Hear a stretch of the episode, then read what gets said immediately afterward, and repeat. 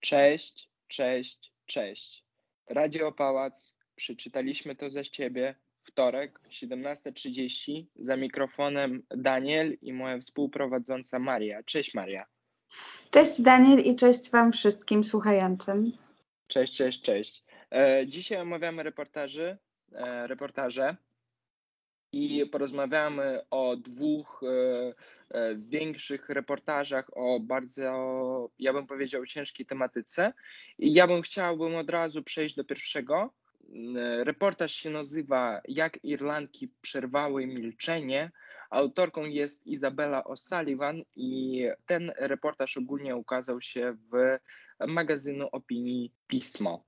Okej, okay. od czego byś chciała zacząć? W ogóle jakie masz wrażenie od, y, y, od tego tekstu i co byś chciała na ten temat powiedzieć? Myślę, że to jest y, bardzo ważny tekst w kontekście wydarzeń, które dopiero co miały miejsce w Polsce, czyli ta jesień 2020 i zima 2021. Mm, to czas, który był dla nas bardzo przełomowy, zwłaszcza w tematach aborcji przełomowy, myślę, tutaj w domyśle raczej w tą złą stronę.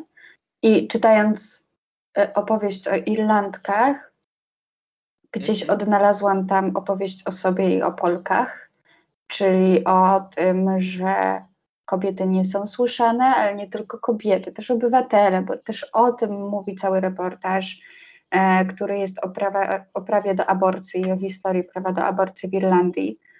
Mm, mhm. o tym, że jednak obywatele nie są słyszani, a nie są respektowani i kobiety i mężczyźni. Myślę, że warto to podkreślić.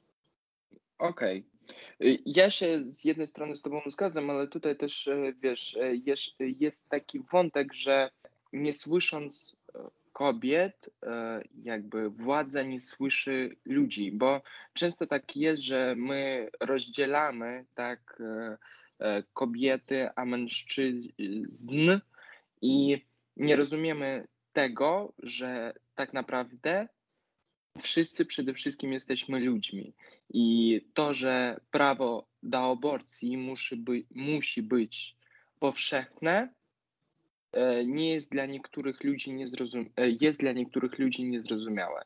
I to jest faktycznie dla mnie niezrozumiałe. W ogóle w tym tekście najpierw musimy powiedzieć o tym, że w referendum z 1983 roku e, w Irlandii po prostu zakazano aborcję.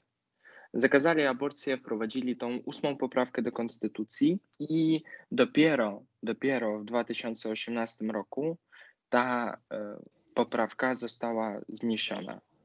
Tak, i o czym mówi ta poprawka, bo jest to bardzo istotne.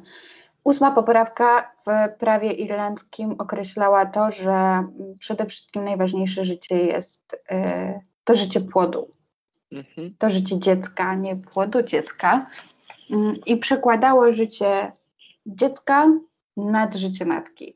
No jakby ja z jednej strony mogę zrozumieć, dlaczego powiedzmy w Irlandii y, była taka sytuacja, albo jest taka sytuacja, jaka jest, bo jednak musimy e, zrozumieć, że Irlandia z całej swojej historii, niepodległej historii, tak, jako nie, niezależnego państwa, e, zawsze to było państwo dosyć mocno religijne i dosyć konserwatywne z tego powodu.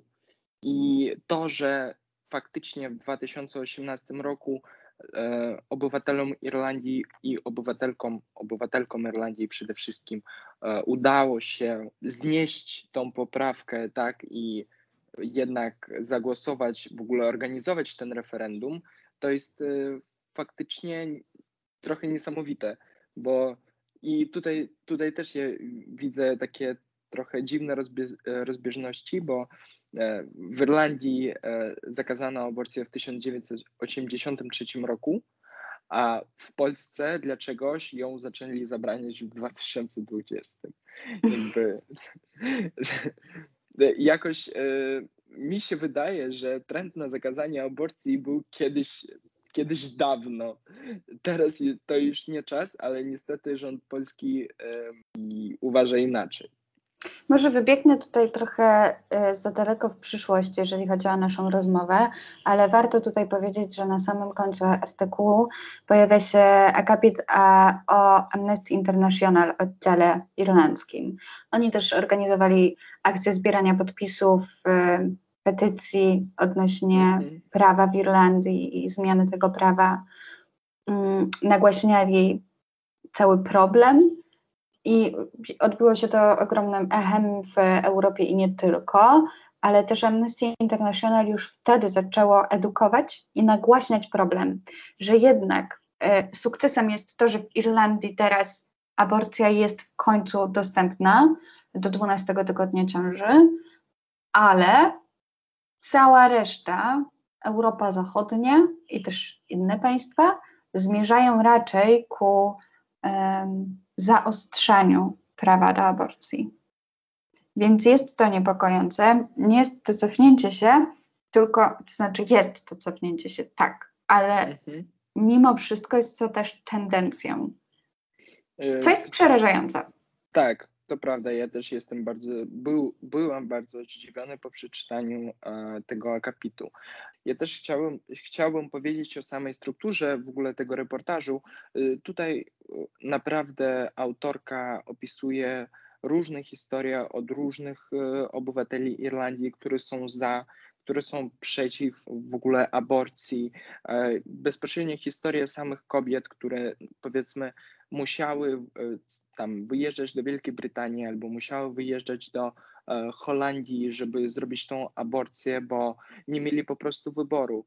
Albo e, kiedy kobieta miała jechać do tej Wielkiej Brytanii i zbierała, po prostu zbierała ostatnie pieniądze dla, dla tego, żeby to zrobić, bo to, to też musimy powiedzieć, że to nie jest jakby tania operacja, to nie jest tani zabieg, tak?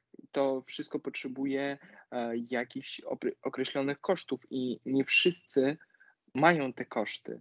Dlatego, żeby faktycznie wyjechać z kraju, kupić sobie bilety, kupić sobie, e, wykupić sobie jakiś apartament, tak, e, zrobi, zrobić ten zabieg i plus wrócić do domu. Jakby to faktycznie wychodzi w jakąś dużą kwotę, wychodzi w dużą sumę i a jeśli to jest jakaś młoda dziewczyna, no bo wszystko, wszystko może się stać w tym życiu. 18-19 lat, nie ma pracy, to skąd ona by miała e, w ogóle brać te pieniądze, dlatego żeby zrobić faktycznie to, co ona chce zrobić. Jeśli ona nie chce tego dziecka, ona nie chce tego plodu, no to e, e, to jest tylko moja subiektywna opinia. Absolutnie. Ja w żaden sposób nie, nie, nie próbuję tutaj jakby kogoś tam powiedzieć, że ja mam rację na 100%. Nie, to jest tylko moja, moja subiektywna opinia, ale E, no, musimy, musimy rozumieć, że każda historia jest e, wyjątkowa i każda kobieta ma prawo do tego, ma prawo do wyboru. Ma prawo do wyboru przede wszystkim. Zgadzam się z Tobą, Daniel. E, jest to bardzo poruszające, wiesz, to co powiedziałeś. Każda kobieta ma prawo do wyboru. Brzmi to oczywiście, tak jako taka oczywistość, truizm, ale niestety te prawa są, są zabierane i tutaj ważnym jest dla mnie to, żeby przypomnieć, że w, dopiero w 1995 roku Irlandczycy w ogóle dostali prawo do rozwodu. I to też obrazuje cały problem w tym kraju i ich rozwój. Tak, czyli powiedziałeś na samym początku, to w sumie to Cię nie dziwi, że następuje to w tej kolejności i dopiero teraz. E, I jak rozumiem, chyba miałeś też na myśli to, że być może społeczeństwo irlandzkie nie było jeszcze wcześniej gotowe na to, żeby e, podjąć takie kroki i znieść ósmą poprawkę wcześniej. E, tak, właśnie miałem to na myśli, no bo wiesz, jeśli jakby państwo samo w sobie ono, jakby spo, samo społeczeństwo jest, y, większa część społeczeństwa y, żyje według jakiegoś, powiedzmy, religijnego zakonu i faktycznie się tego trzyma. I faktycznie my rozumiemy, że powiedzmy nawet rozwód, tak, w jakiejś takiej bardzo katolickiej rodzinie jest niedopuszczalny, aborcja jest niedopuszczalna i, i tak dalej, to, że faktycznie jakby społeczeństwo potrzebuje jakiś czas na to, żeby dojść do tego, żeby znieść jakby te e, okropne restrykcje. No bo mhm. wszystko, wszystko się nie dzieje naraz. Wszystko się nie dzieje naraz. I w Irlandii stało, stało jak, jak się stało. Ja nie mogę nie być tam szczęśliwy za irlandzkich kobiet i za w ogóle za irlandzkich obywateli, no bo uważam, że to jest krok do przodu ale jednak musimy zrozumieć, że powiedzmy w Polsce jest tak samo, że nie będzie teraz tak, że jesienią tak i w zimę wszyscy wychodzi, e, wychodzili, wychodziły na ulicę i że od razu jakoś rząd faktycznie na to e, zareaguje i powie: O nie, nie mieliśmy racji. Nie, to jest jakiś taki faktycznie długi proces, do którego jakby z którym wszyscy mamy do czynienia i y, na który wszyscy bezpośrednio mamy wpływ. Tak? I musimy po prostu pracować tak, dlatego, żeby te restrykcje zostały zniesione. Ale to będzie z jakimś, z jakimś czasem i musimy przyjąć tą informację. Tak mi się wydaje. Tak, wczoraj właśnie na mojej terapii rozmawiałam o tym, że jednak proces pochłania czas, albo raczej po prostu trwa. I to mieści się, ale raczej powinno się mieścić w rozumieniu tego słowa. Czyli proces równa się coś długofalowego, długoterminowego. I nie da się tego przeskoczyć. To nie jest 10 kroków do wyjścia z opresji praw kobiet, tak. do wyboru. Nie zrobimy tego w, właśnie w tych 10 krokach czy pięciu. Mhm. Nie, nie zmienimy tego w ciągu jakby jednej pory roku. To jest tak. niemożliwe. To po prostu trwa. I będzie nam z tym ciężko, będziemy to przeżywać. Tak przeżywał to Irlandki i mnóstwo jeszcze innych kobiet na świecie. Ale po prostu są to mm, zmiany długofalowe. Tak, Niestety tak. musimy się z tym pogodzić. E, bardzo dobrze i cieszę się, że e, o tym się mówi i o tym się pisze, bo trzeba po pierwsze uświadamiać, e, po drugie nie wolno pomijać tego procesu. Trzeba o nim opowiadać, tworzyć tam historię, prawda? Tak, tak, tak, na 100%. I, tu, i tutaj właśnie chciałam zahaczyć jeszcze historię, którą, która najbardziej mnie uderzyła, bo było parę bohaterek tego reportażu, aczkolwiek mam wrażenie, że autor zebrał, e, zebrał w tym reportażu tak naprawdę historię wszystkich Irlandek, e, pokazując to na przykładzie tych trzech, czterech głównych bohaterek, co świetnie mu wyszło. Jedna z nich właśnie została zgwałcona.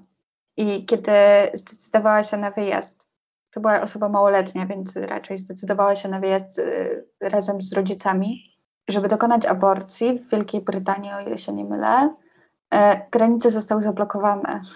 Ta dziewczynka nie mogła uciec. Była w opresji. Nie mogła dokonać aborcji nawet poza granicami kraju.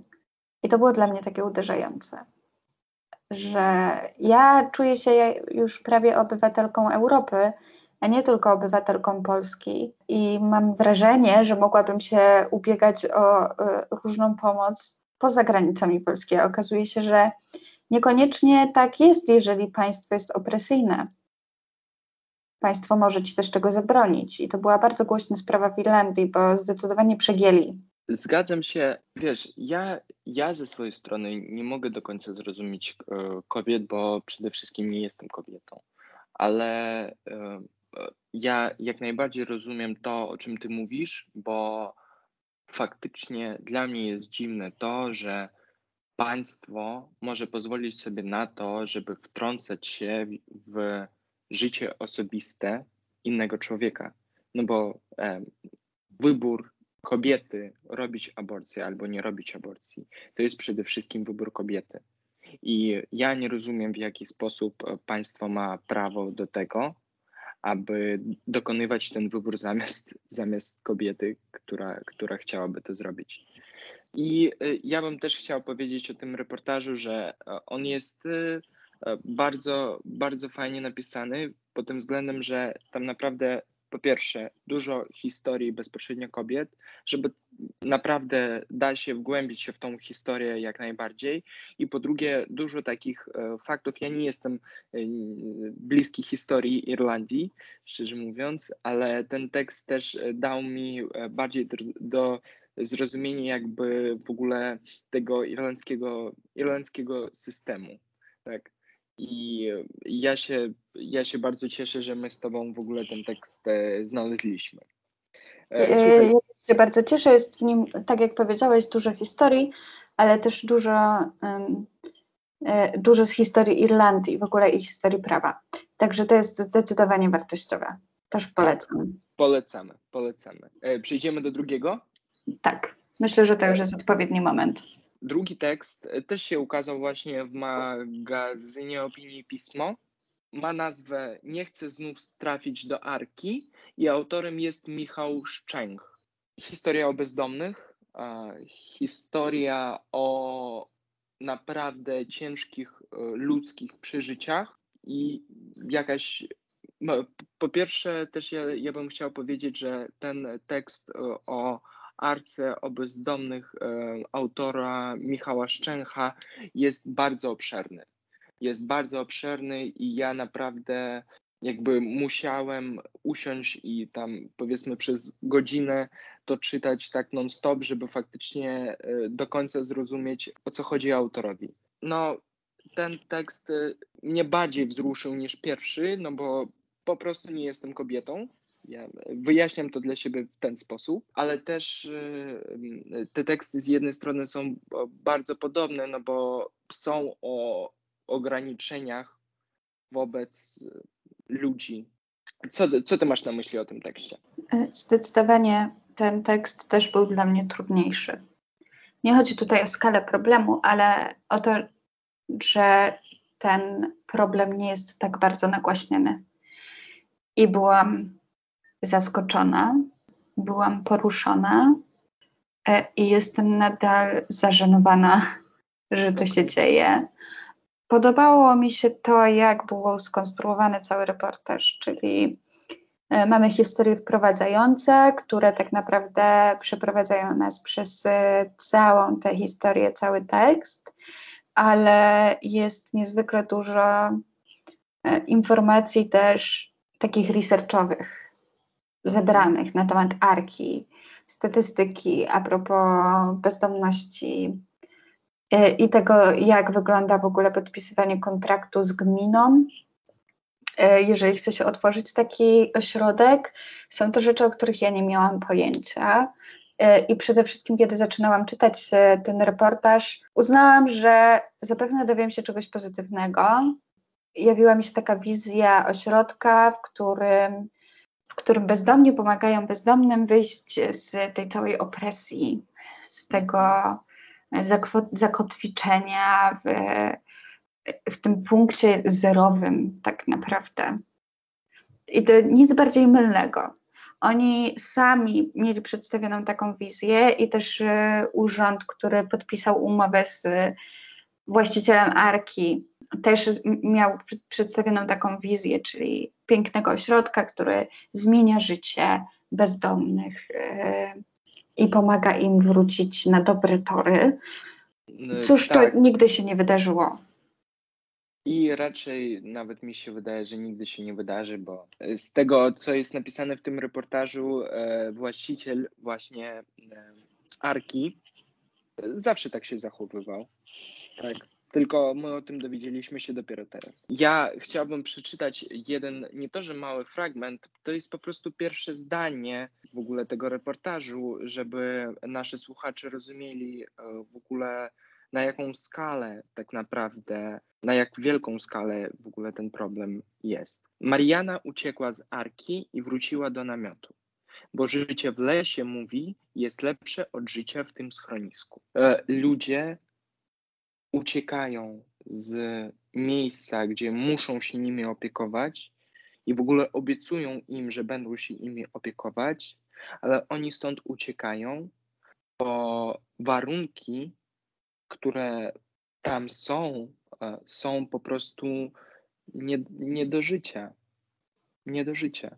Oczywiście, jak e, tutaj też w tym reportażu było opisane, jak za każdym razem, jak e, przyjeżdżała jakaś e, komisja sprawdzająca, to faktycznie było wszystko w porządku, bo ta komisja zwykle przyjeżdża, mówię o tym wcześniej, tak? Przyjeżdża jakby zgodnie z planem, więc właściciel zawsze miał czas na to, aby wszystko, wszystko tam przygotować, żeby wszystko faktycznie wyglądało tak, jak on to opisuje. E, ale w rzeczywistości tak, e, tak się dzieje, że e, osoby albo uciekają stąd, albo zostają tam tylko przez to, że nie mają gdzie pójść i po prostu się boją wrócić do, do życia na ulicy. Boją się wrócić do tam, oczywiście do uzależnień, bo wiemy, że dużo, duża ilość bezdomnych jest uzależniona albo było uzależnione w jakimś stopniu od alkoholu, od e, narkotyków, tak, albo od jakichś takich e, używek, jakby faktycznie to miejsce miałoby im pomóc wyjść z tego. I miałoby im pomóc e, zacząć jakieś nowe życie, jakoś się zresetować, ale tak naprawdę oni po prostu jakby właściciel po prostu zarabia na, na ludzi, na bezdomnych ludzi, bo za każdy, za każdą noc jedna osoba mu płaci po 45 zł na dobę. To jest bardzo dużo, biorąc pod uwagę jeszcze, że on wcale nie chce y, wypuszczać tych osób z ośrodków. Tak, bezprawnie i ubezwłasnowalnia y, i też nie pomaga im co obiecywał, że się wydarzy. Chodzi mi tutaj już o taką podstawową pomoc, czyli opiekę medyczną, zdrowotną, czy zapewnienie większych potrzeb, jak rutynowa wizyta u lekarza, domyślam się też że jakieś zakupy, e, Albo czy możliwość w ogóle rozwoju.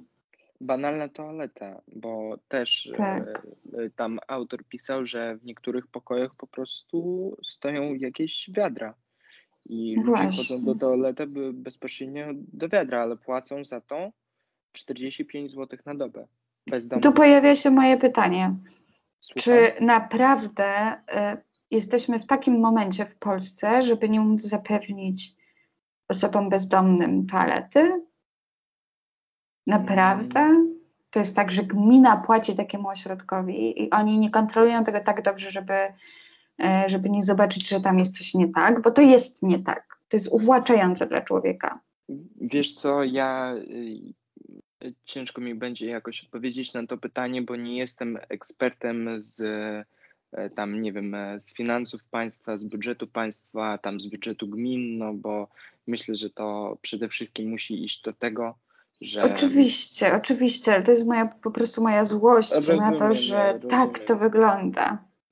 Rozumiem. E, I faktycznie ustawodawczo to też nie jest jakoś zbyt dobrze regulowane, bo jeśli jakby właściciel tej arki pozwala sobie na te rzeczy, które sobie pozwala, tak, przyjmować niepełnosprawnych osób i e, nie przytaczać do tych niepełnosprawnych osób o opieki, nie, nie przytaczać człowieka, który by się opiekował po prostu niepełnosprawnym człowiekiem, to jest y, niewolnictwo jakieś. Mm. To jest mhm. niewolnictwo. Plus te ludzie, w ogóle właściciel cały czas y, nam opowiada o tej terapii pracowej, o terapii przez pracę.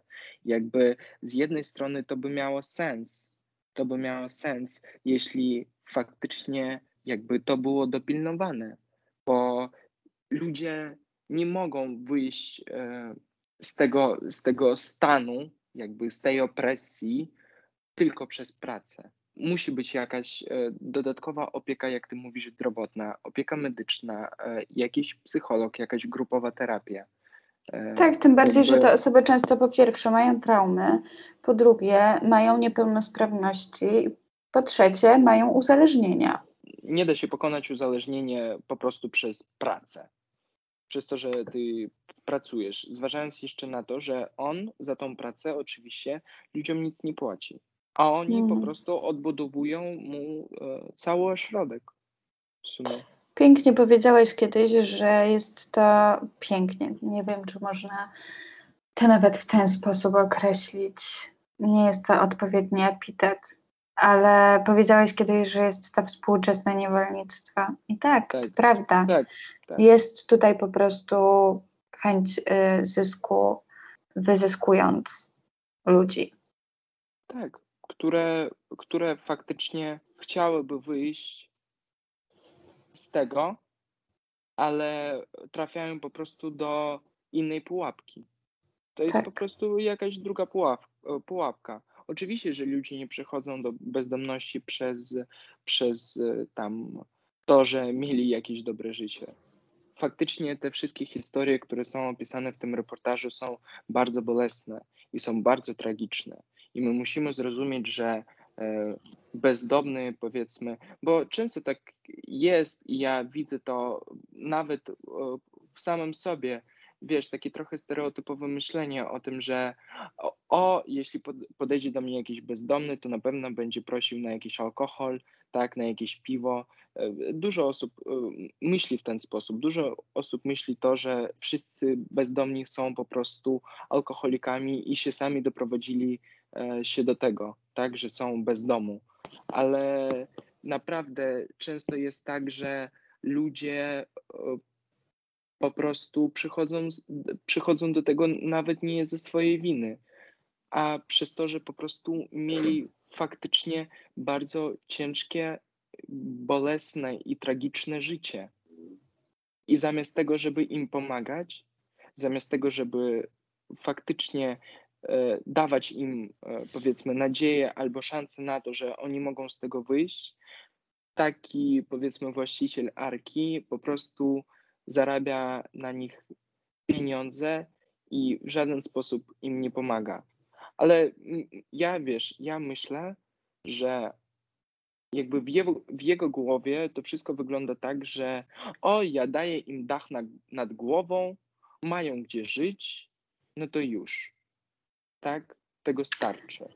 E, nie wiem, co jest w jego głowie, wiesz, szczerze mówiąc, ale wiemy na nie no. pewno, no. że tak, chciałam płynnie przejść do tego, co wiemy, mhm. bo wiemy, że e, był już e, notowany, oskarżony, miał sprawę o wyłudzenia takie bardzo nieoczywiste i stawiające go w złym świetle mm, rzeczy, albo raczej poddające wątpliwości jego czyste intencje. Miał takie sprawy już karne i no i jednak prowadzi ten ośrodek wyzyskuje ich dalej. Moim apelem byłoby to, żeby osoby, które zakładają takie miejsca, były rzetelnie sprawdzane i, i żeby nie rozdawać takiej możliwości pochopnie. Nie wiem, czy ma to sens, ale w tym przypadku prze, przez ten przypadek możemy to zobaczyć, że jednak osoby prowadzące i dbające o takie miejsca, tworzące takie miejsca muszą być e, odpowiedzialne, rzetelne, czyste e, i też e, z czystymi intencjami. Tak, i oczywiście jakby to trzeba sprawdzać. To trzeba po prostu tak, sprawdzać. Można ich podpiąć w ogóle pod, pod osoby dużego zaufania społecznego. Tak. Słuchaj, w ogóle, czy polecasz ten tekst? Polecam. Słuchajcie, jest naprawdę wyczerpujący. Wyczerpujący temat, y, wyczerpujący emocjonalnie również. Ale warto to przeczytać, bo y, naświetla to, naświetla to bardzo sprawę bezdomności w Polsce. Która jest aktualna. Która jest bardzo aktualna. Tak. A ty polecasz? Jak bardzo e... polecasz? Ogólnie bardzo polecam, bo mm, w ogóle ten tekst daje dużo, e, dużo jakichś nowych myśli i trochę rozszerza e, jakieś e, takie poglądy, powiedzmy, na innych w ogóle ludzi, w ogóle na tą całą sytuację z bezdomnymi. I w ogóle moja myśl po przeczytaniu tego tekstu jest taka, że jakby musimy zrozumieć, że wszyscy jesteśmy ludźmi i że każdy może się okazać e, w takiej sytuacji. I to nie oznacza, że mamy prawo do tego, żeby patrzeć e, na takie osoby z góry, bo nigdy nie wiadomo, e, kiedy to może się stać się z nami. Piękne podsumowanie. Tego Wam Dobrze. życzymy, otwartej głowy. Dziękuję bardzo Ci, Maria, za tą wspaniałą rozmowę. Dziękuję oczywiście naszym słuchaczom i słyszymy się w przyszłym tygodniu. Wtorek, 17.30, Radio Pałac. Przeczytaliśmy to za Ciebie. Cześć. Na razie. Pa!